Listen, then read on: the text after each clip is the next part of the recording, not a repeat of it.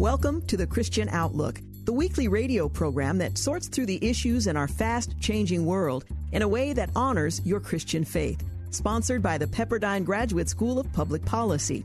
I'm Georgene Rice. This week, the state of Maine passes abortion legislation that will allow for the taking of human life up to the point of birth. One aspect of it is this thirst for unlimited abortion, which is just totally irrational. The unlikely blockbuster hit of the summer, Sound of Freedom, strikes a chord in the nation. There are those out there that are willing to give their careers away, even their very life, to stand for the truth, and we're at that door right now. Lori Smith, the woman behind the key First Amendment win before the Supreme Court, speaks out. It was a moment that I have waited many, many years for. It was just incredible that the court stepped in to protect not only my right, but everyone's right. And the lessons she's hoping the nation will hear and heed. I know that courage begets courage. I think I'm not the only one in this position. I'm Georgene Rice, and I'm glad to be with you once again. I'm coming to you from Portland and my home station of KPDQ. You can hear my own program live each weekday afternoon on 93.9 FM here in Portland and online via our website at kpdq.com and also through the TuneIn radio app. Thanks for joining us. We'll begin with an issue near and dear to my heart. The issue of life and the dignity of every innocent unborn human being, regardless of gestational age or the circumstances surrounding the pregnancy.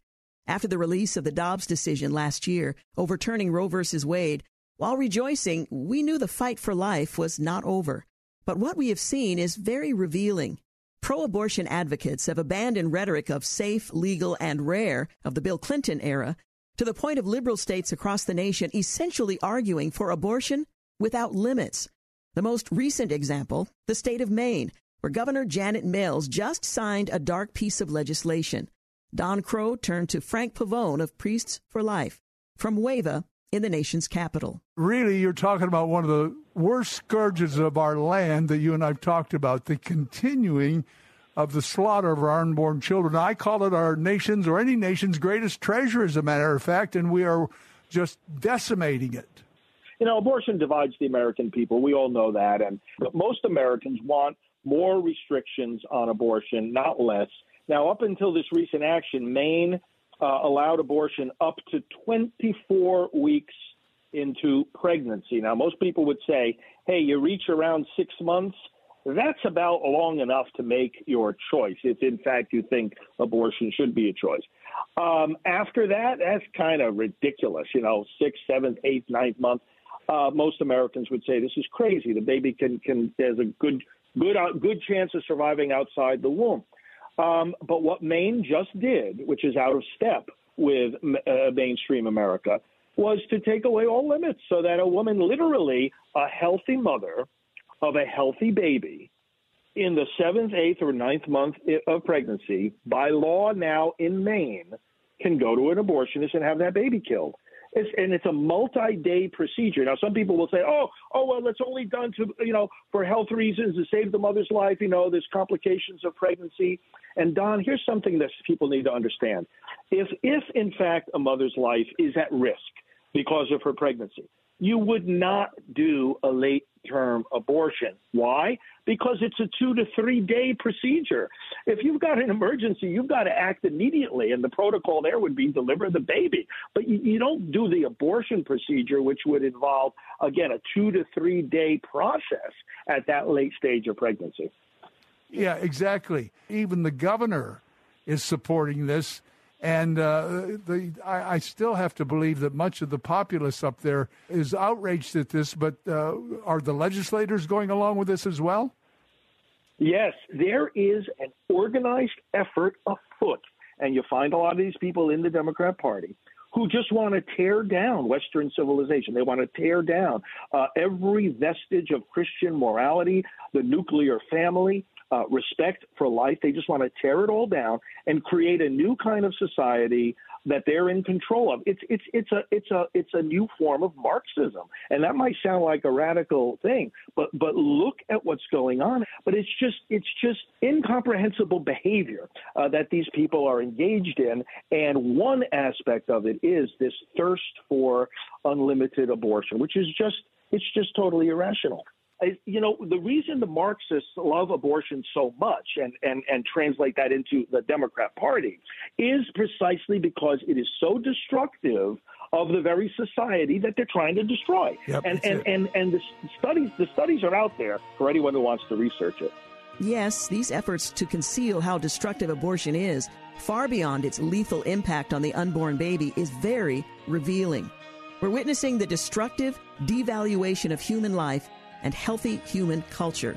We can see it in a different capacity in the effort to marginalize the film Sound of Freedom, now in theaters. It's a film about sex trafficking. All of us, left, right, and center, used to agree on that. Jim Caviezel, one of the lead actors in the film, was a guest of Kevin McCullough on AM570, The Mission, in New York City. This is not just a movie. It's not just a story. And I don't know, to be honest, why Disney didn't go forward with it. I mean, it's been produced for a few years now, but you did find somebody that was look at the movies they're making right now. Well, that explains. They've lost $900 million. Why would you be doing that? And now you're going to make the Seven Dwarfs and make them transgender or whatever you're going to make. Yeah. It's crazy. It has started another conversation about human trafficking and human slavery, and this is a very personal thing to me, Mr. Caviezel. My listeners and viewers have, for the last 10 years, been working with a group called Christian Solidarity International.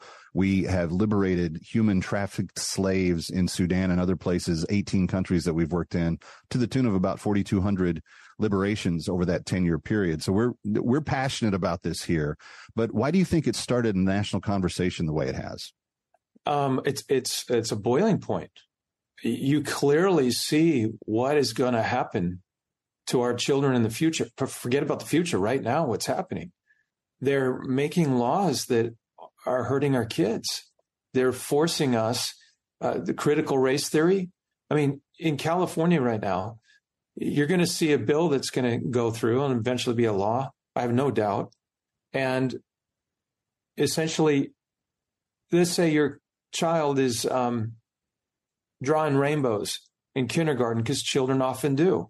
And then you have your critical race theory teacher who goes over and says, oh, you're one of us. One of what? Well, transgender. So the kid comes home and he tells his parents and they say, no, we're Christian. We don't do that. Well, they're going to send the child protective services in and take your kid. And so there's one. The grooming that's going on in cities right now. And then you're taking Jesus at a Dodgers game, a Lord crucified on a cross, and using it as a stripping pole. Okay, would you do that with a Jewish rabbi over a menorah? And so, and this is referencing the children. What are they called? The Sisters of Perpetual Indulgence. Perpetual indulgence meaning grace. What kind of grace are they showing Christians? We're mocked all the time. I mean, there's millions of Christians here in the United States, and you see church leaders not saying a word. And so it frightens you to understand that not only are you losing our republic, and understand a republic is not a democracy. Yeah. You know, you can, in a democracy, right, you can say, you know, all Down syndrome children must die, and you can vote on it like they did in Germany. And they all die. They can take away your rights, but you can't do that in an inalienable rights system under republic, because you have the right to your life, liberty, and the pursuit of happiness. And there is a reason why your life comes first, because without your life, you don't have liberty, and without your life, you don't have happiness. Mm. I fault the tip of the spear of the churches, where all these bishops, pastors have sat on their hands and have called the prosperity gospel. I mean, I'm not saying that you can't be successful, but if God calls you at some point, are you willing to give it up? I mean, it can be said that, you know, some Christians died martyred. I think the Baptist lost his head, right? Yes. Was he bad? Most of the disciples were crucified, actually. Absolutely. The modern day Christians are called to the time of plenty, you know? Yeah. And that was back in the old days, you know, see, they did that. No. It's here. It's at our doorstep right now. Actually, it's in our homes. One of the things that I've just been speaking with some Christian leaders that are concerned about some of these same things that you just have mentioned is that one of the things that needs to happen is that the church needs to become far more bold. And when the attacks come, you need to be bolder, not more silent. And we kind of got it backwards. Everybody thinks, oh, I shouldn't. They'll make excuses. Well, for the sake of my ministry, I shouldn't be too controversial. No, it's kind of the opposite. And yeah, they might hang you at the stake, but you know they did worse to Jesus himself. Tim's character, the one you portray in the film. What did you how did you prepare for that part? What resonated about this part for you? Well, let's go to the movie. Those who've seen it and those that need to see it, you know, the media is not going to point out that this. They would say to you, like, "Why are you going to go see this? You want to?" They don't want you to see this, actually. And I encourage you to see it because it hits every human, not just Christians, at their core. Would you defend your children? Would you give your life for them? Seems like you won't do it for your republic, but would you do it for your children? And that's the line that God's children are not for sale. And then it bookends where you have this, essentially what you and I would deem a reject, a man that was involved with the cartel. And he's basically telling Tim, you know, put up or shut up if you really believe in your God and your belief. When God tells you to do something, you don't hesitate. See, and this is the reality of what Christians... all Christians, the authentic ones, this is what they believe, that they know that it might come down to that. And there are those out there that are willing to give their careers away, even their very life, to stand for the truth. And we're at that door right now. Jim Caviezel, thank you for shining a bright light on this. We are very, very grateful. Can I say one last thing? Please do. As Reagan said, that you and I have a rendezvous with destiny. We'll preserve for our children this, the last best hope of man on earth, or we'll sentence them to take the last step into 1,000 years of darkness. We're at war now with the most dangerous enemy that has ever faced mankind in his long climb from the swamp to the stars. And it's been said, if we lose this war and in so doing lose this great way of freedom of ours, history will record with the greatest astonishment that those of us that had the most to lose did the least to prevent it from happening. Well, I think it's high time now we ask ourselves if we still even know the freedoms that were intended for us by our founding fathers. My brothers and sisters, if we don't stand up for our children, can we not love God's children more than we fear evil? But I always go back to what Reagan said, that evil is powerless if the good are unafraid. Coming up. It was just incredible that the court stepped in to protect not only my right, but everyone's right. Lori Smith, the creative behind the recent First Amendment victory at the Supreme Court. When the Christian Outlook returns in a moment. As the Pepperdine Graduate School of Public Policy celebrates our 25th anniversary year, please watch our new promotional video based on Ronald Reagan's 1976 radio address, Shaping the World for 100 Years to Come, on our Pepperdine SPP YouTube channel. And if you know someone who's thinking about graduate school this fall, we welcome applications at publicpolicy.pepperdine.edu. That's publicpolicy.pepperdine.edu. Welcome back to The Christian Outlook. I'm Georgene Rice. 303 Creative versus Elenis. That's the Supreme Court case I hope you're familiar with. It is, simply put, the biggest win for the First Amendment in decades. And the First Amendment matters immensely for this type of radio program, for creative professionals across the country, and for Christians, whatever your walk of life, particularly as we become a minority voice in the country at large. In this case, the court held, and I quote, "The First Amendment's protections belong to all, not just to speakers whose motives the government finds worthy." Lori Smith is the website designer who had the courage to push back against the state of Colorado. She was joined by Kellie Fiedorek, an attorney with Alliance Defending Freedom, who argued the case, for a conversation with Deborah Flora on AM710 KNUS in Denver. Kellie, as well as you, Lori, how did you both feel when you read the ruling after 7 years of fighting this on Friday, June 30th? Well, I'll speak to that first. It was a moment that I have waited many, many years for. Through the hills and valleys, I'm still at a sort of at a loss, if you will. Just incredible that the court stepped in to protect not only my right, but everyone's right. And I waited many wedding seasons watching them come and go and not being able to create and design in a way that I've dreamed of doing for many years. So it was certainly something I've been hoping and praying for and celebrating with many about. Mm-hmm. Well, I'm glad to hear that. And Kellie, tell me your thoughts, because, you know, obviously you got to see it all, you know, up close and firsthand. And we heard a little bit about some of the arguments that were being discussed during the case on December 5th. What was your reaction when you saw the ruling that was, I believe, the only right ruling that it could have come out on June 30th?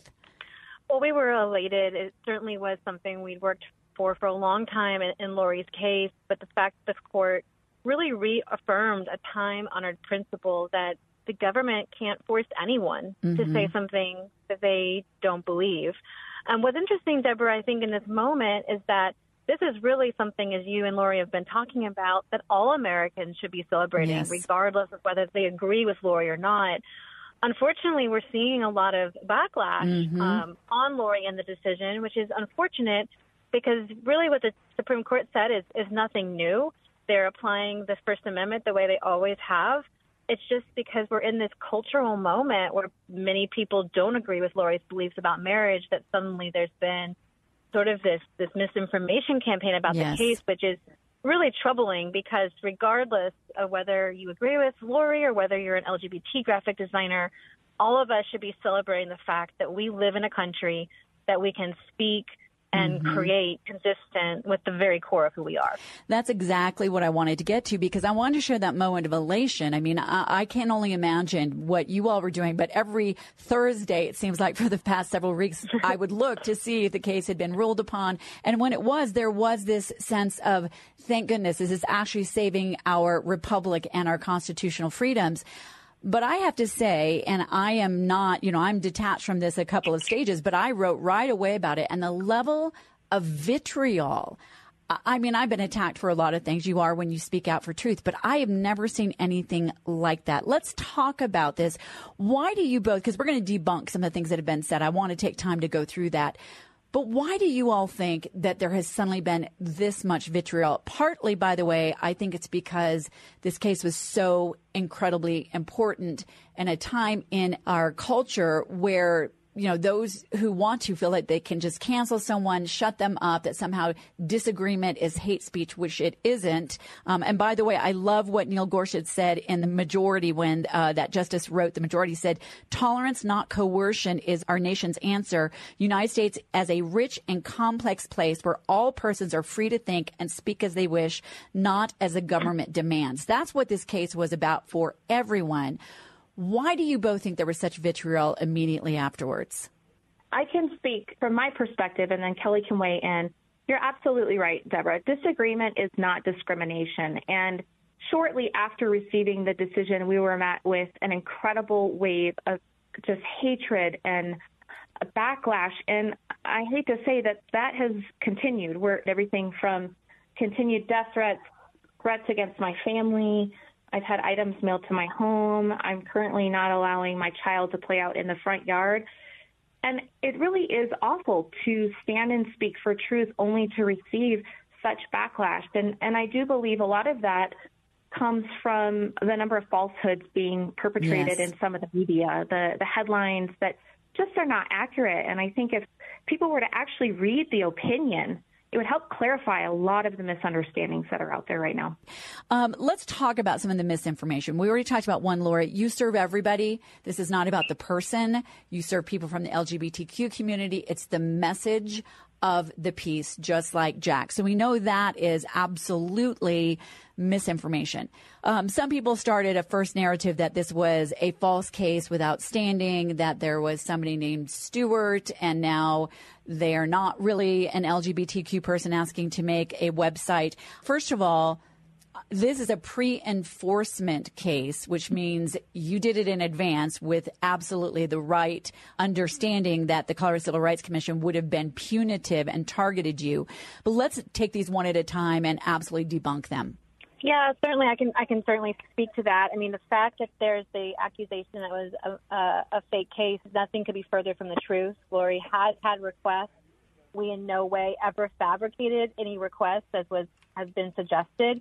And honestly, Deborah, it's a laughable accusation that someone would even say that, because there would have been no reason for us at ADF to do so, as it was a pre-enforcement challenge. As you mentioned, no request is needed. There was a threat from Colorado of enforcement against Lori to violate her free speech.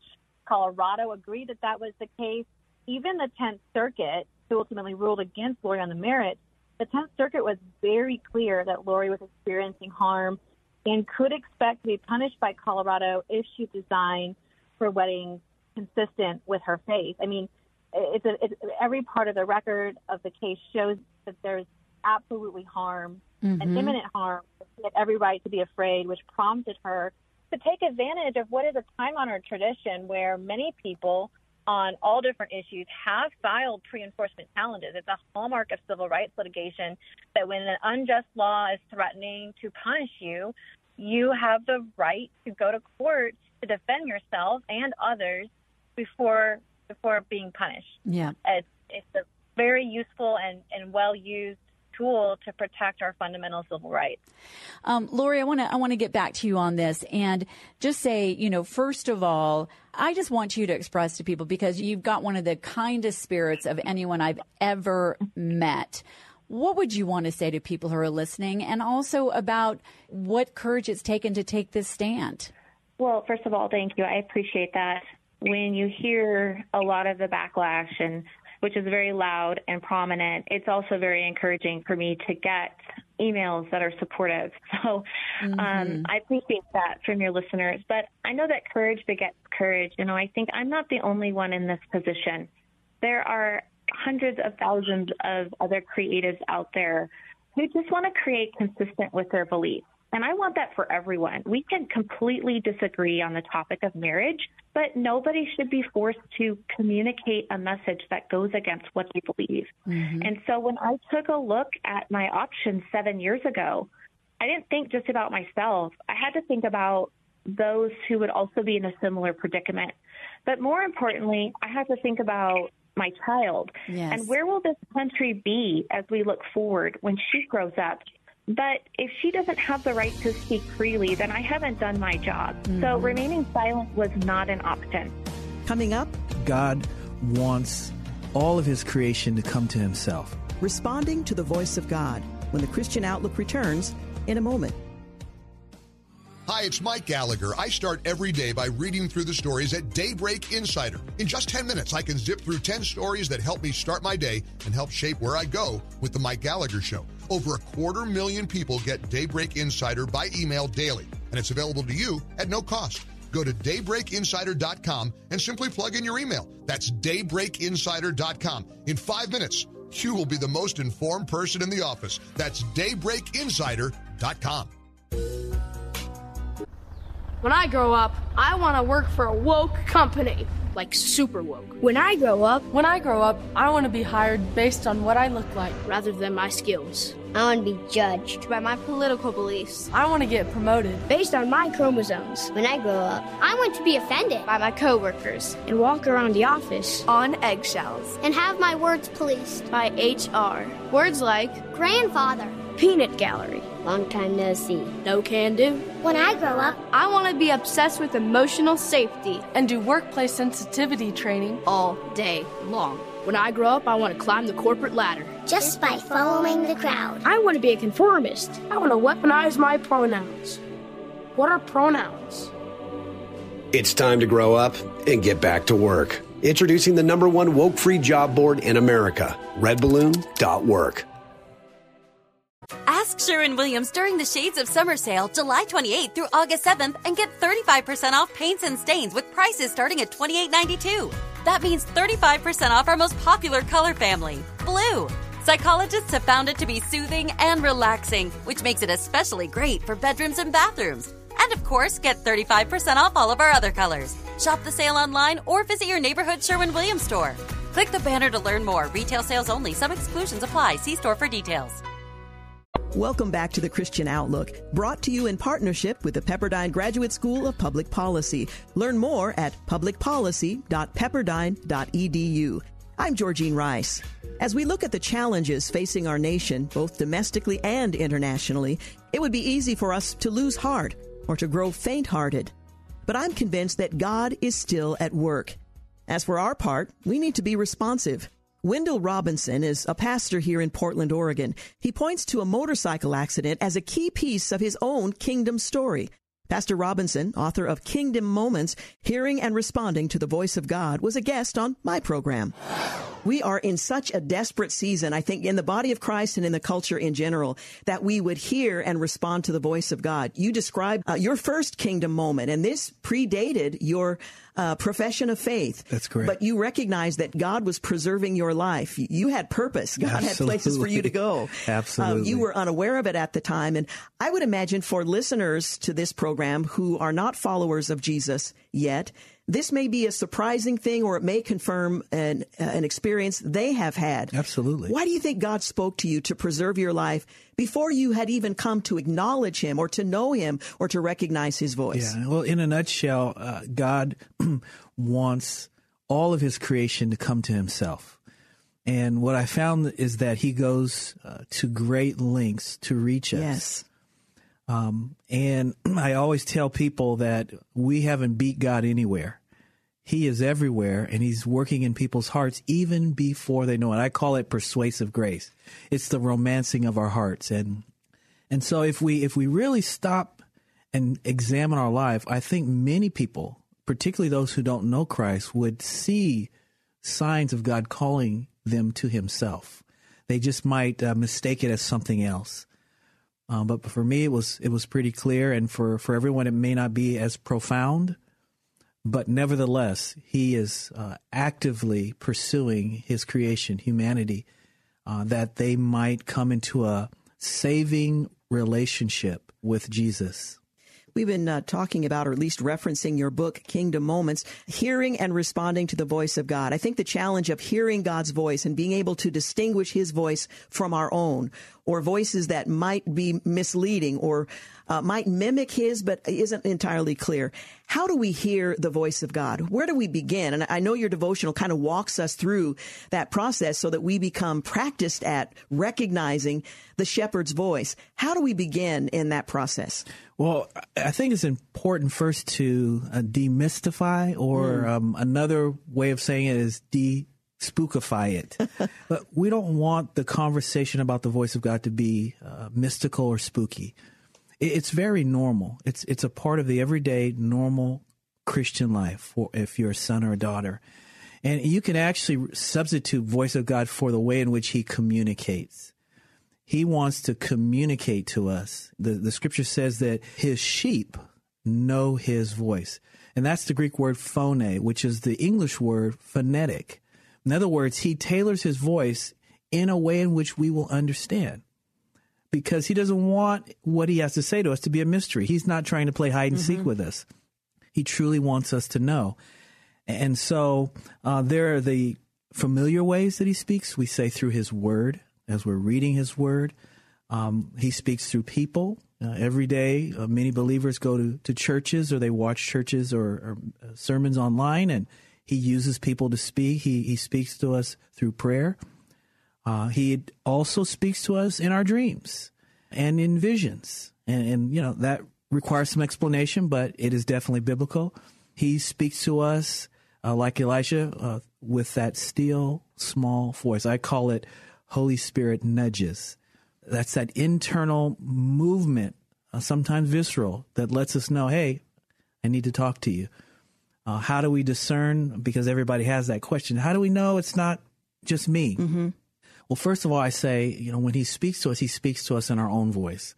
When I hear him, I'm not hearing a female voice. You don't hear James Earl Jones necessarily. No, absolutely. It's not that low, deep, hello. No, it's my own voice. How do we know? Well, one, we have the Holy Spirit. He lives inside of us. He's going to give us the ability to discern what is God speaking to us and what might just be our own thoughts. And a lot of it really comes down to relationship. It says he will know us and we will know him. It's a relationship. We can't put our faith on autopilot. You know, our faith is not meant to be a routine. It's a relationship whereby we hang out with the Lord, whatever that looks like for you. But we spend time just like we would spend time with someone we care about. Mm-hmm. There's a familiarity that occurs where we hear, we understand that it's him speaking. And then as we grow, we try. we put into practice that which we've heard, and you'll know that he speaks because it'll bear fruit. Coming up, he calls us to obedience. He thanks us for our sacrifices, but the scripture is clear. He prefers obedience above sacrifice. More with Pastor Wendell Robinson when the Christian Outlook returns in a moment. Stay with us. As the Pepperdine Graduate School of Public Policy celebrates our 25th anniversary year, please watch our new promotional video based on Ronald Reagan's 1976 radio address, Shaping the World for 100 Years to Come, on our Pepperdine SPP YouTube channel. And if you know someone who's thinking about graduate school this fall, we welcome applications at publicpolicy.pepperdine.edu. That's publicpolicy.pepperdine.edu. We believe in God the Father. We believe in Jesus Christ. Welcome back to the Christian Outlook. I'm Georgene Rice. So many of us live life at such a frantic pace that it's hard to hear the still small voice of the Lord. Wendell Robinson is trying to help. He's encouraging us to learn from Jesus, live for Jesus, and love through Jesus. Let's pick up on more of my conversation with Pastor Wendell Robinson, a guest on my program here on KPDQ. In the book, Kingdom Moments, Hearing and Responding to the Voice of God, the other half of that equation is responding. It's one thing to hear the voice of God and that's just, right. Oh, that's interesting. I appreciate, that's right. I appreciate the voice, but responding. We're talking about obedience and being prepared to respond. How do we prepare to walk in obedience and to respond when God speaks to us through his word, through that voice that the Holy Spirit clarifies is the voice of God guiding us in one direction or another? Yeah. And that's kind of where the rubber meets the road. Once you sit down with a Jesus follower and talk through the nuances of hearing God's voice, hearing his communication, many will say, yes, okay, yes, I do hear. They'll start recalling situations. Mm-hmm.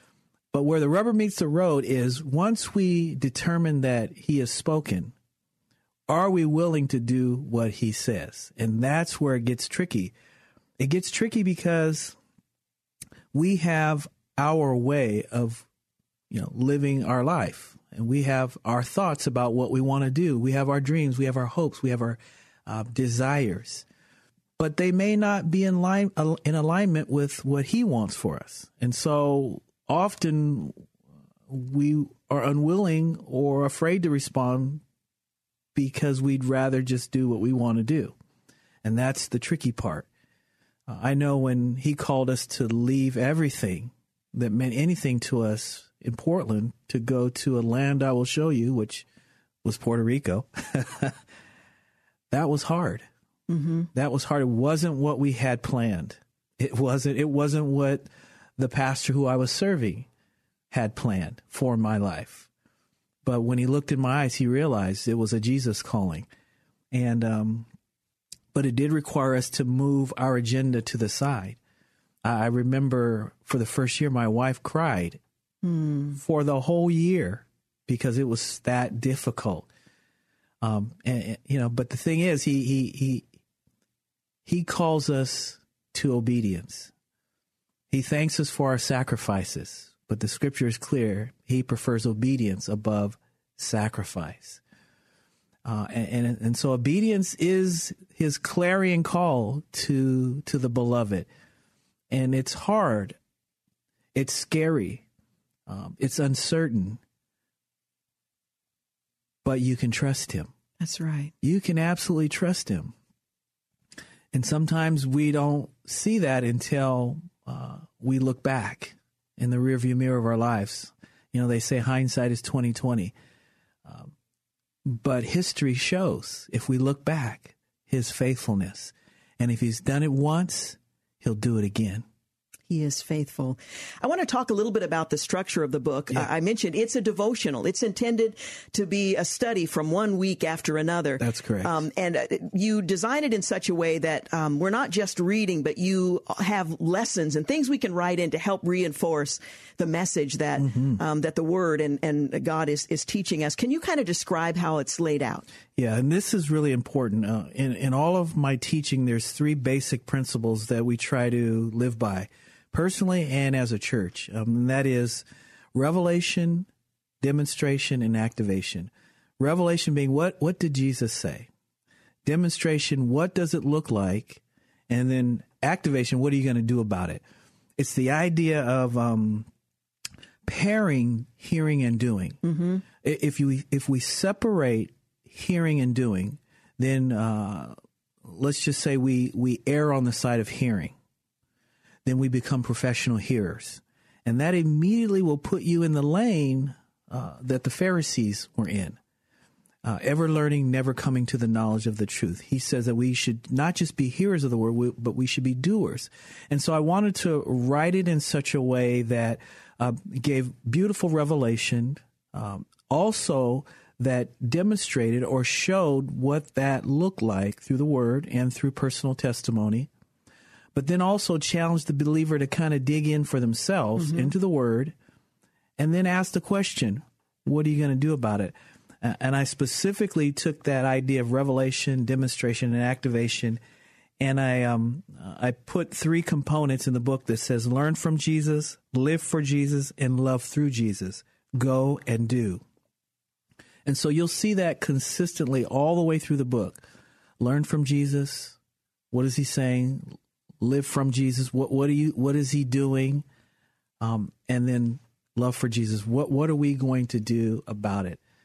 That's the basic structure that hopefully moves us just from hearing into the arena of actually doing what the Lord has said. And the Holy Spirit is a part of that whole process. Absolutely. I so appreciate that emphasis. You describe yourself as a revivalist. Can you explain what you mean by that and the hope that's attached to being someone who sees revival in our future? Yeah, I hope every believer would look at themselves as a personal revivalist. I believe there's still another great outpouring of the Holy Spirit that we can expect.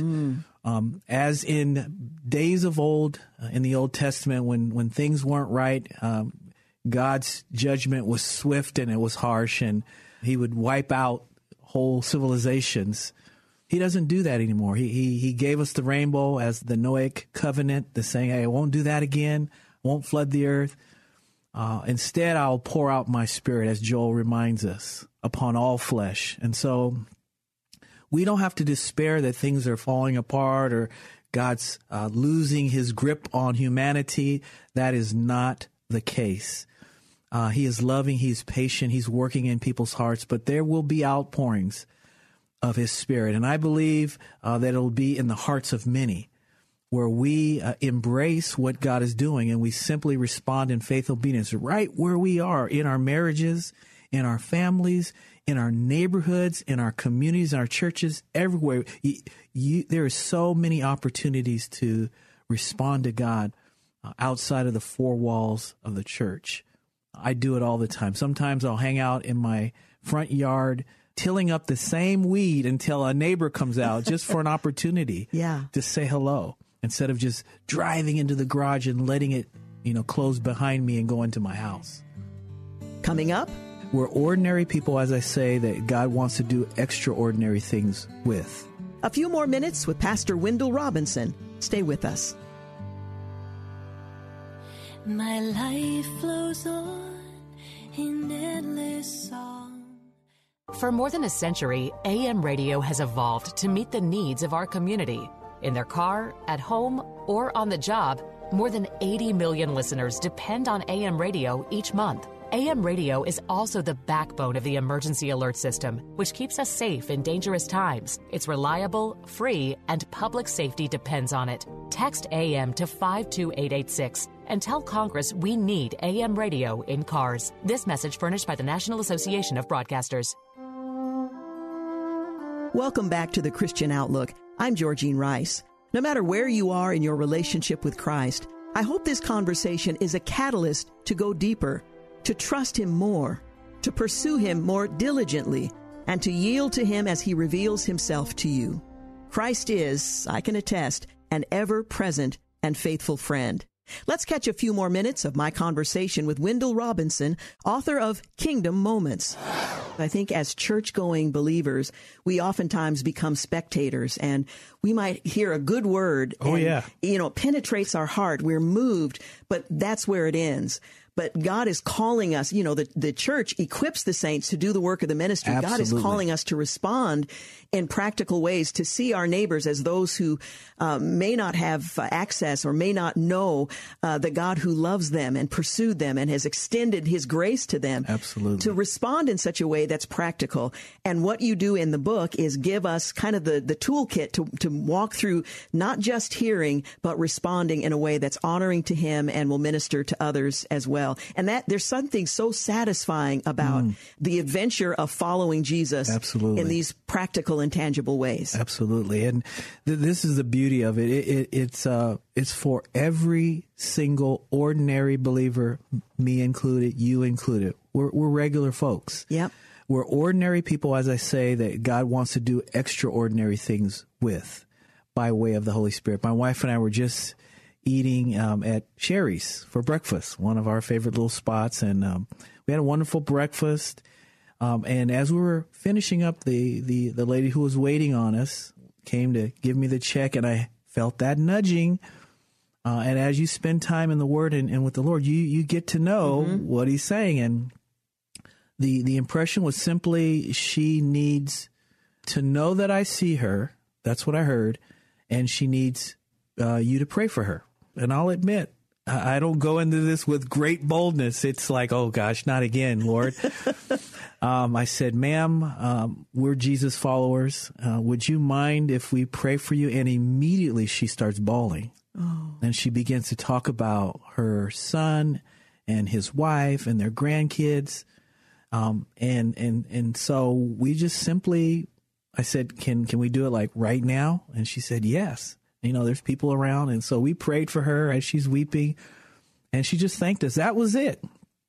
He didn't ask me to witness. He didn't ask me anything more but to pray for her, because perhaps in her time alone, she's wondering if God even hears. And that's what hearing and responding to the voice is all about. And that's what Kingdom Moments helps facilitate. Mm-hmm. My prayer is that it'll be kind of a jump start. And I've heard people say things who have did a pre-read. I feel like I'm born again. This refreshing, this renewal, this personal revival. That's really at the heart of Kingdom Moments. Thank you for joining us for The Christian Outlook.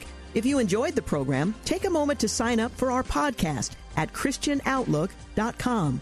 Our program has been brought to you in part through our partnership with the Pepperdine Graduate School of Public Policy. For executive producer Russell Shubin and producers David Pouchon, Mike Cook, and James Blend, I'm Georgene Rice. Join us again next time for The Christian Outlook.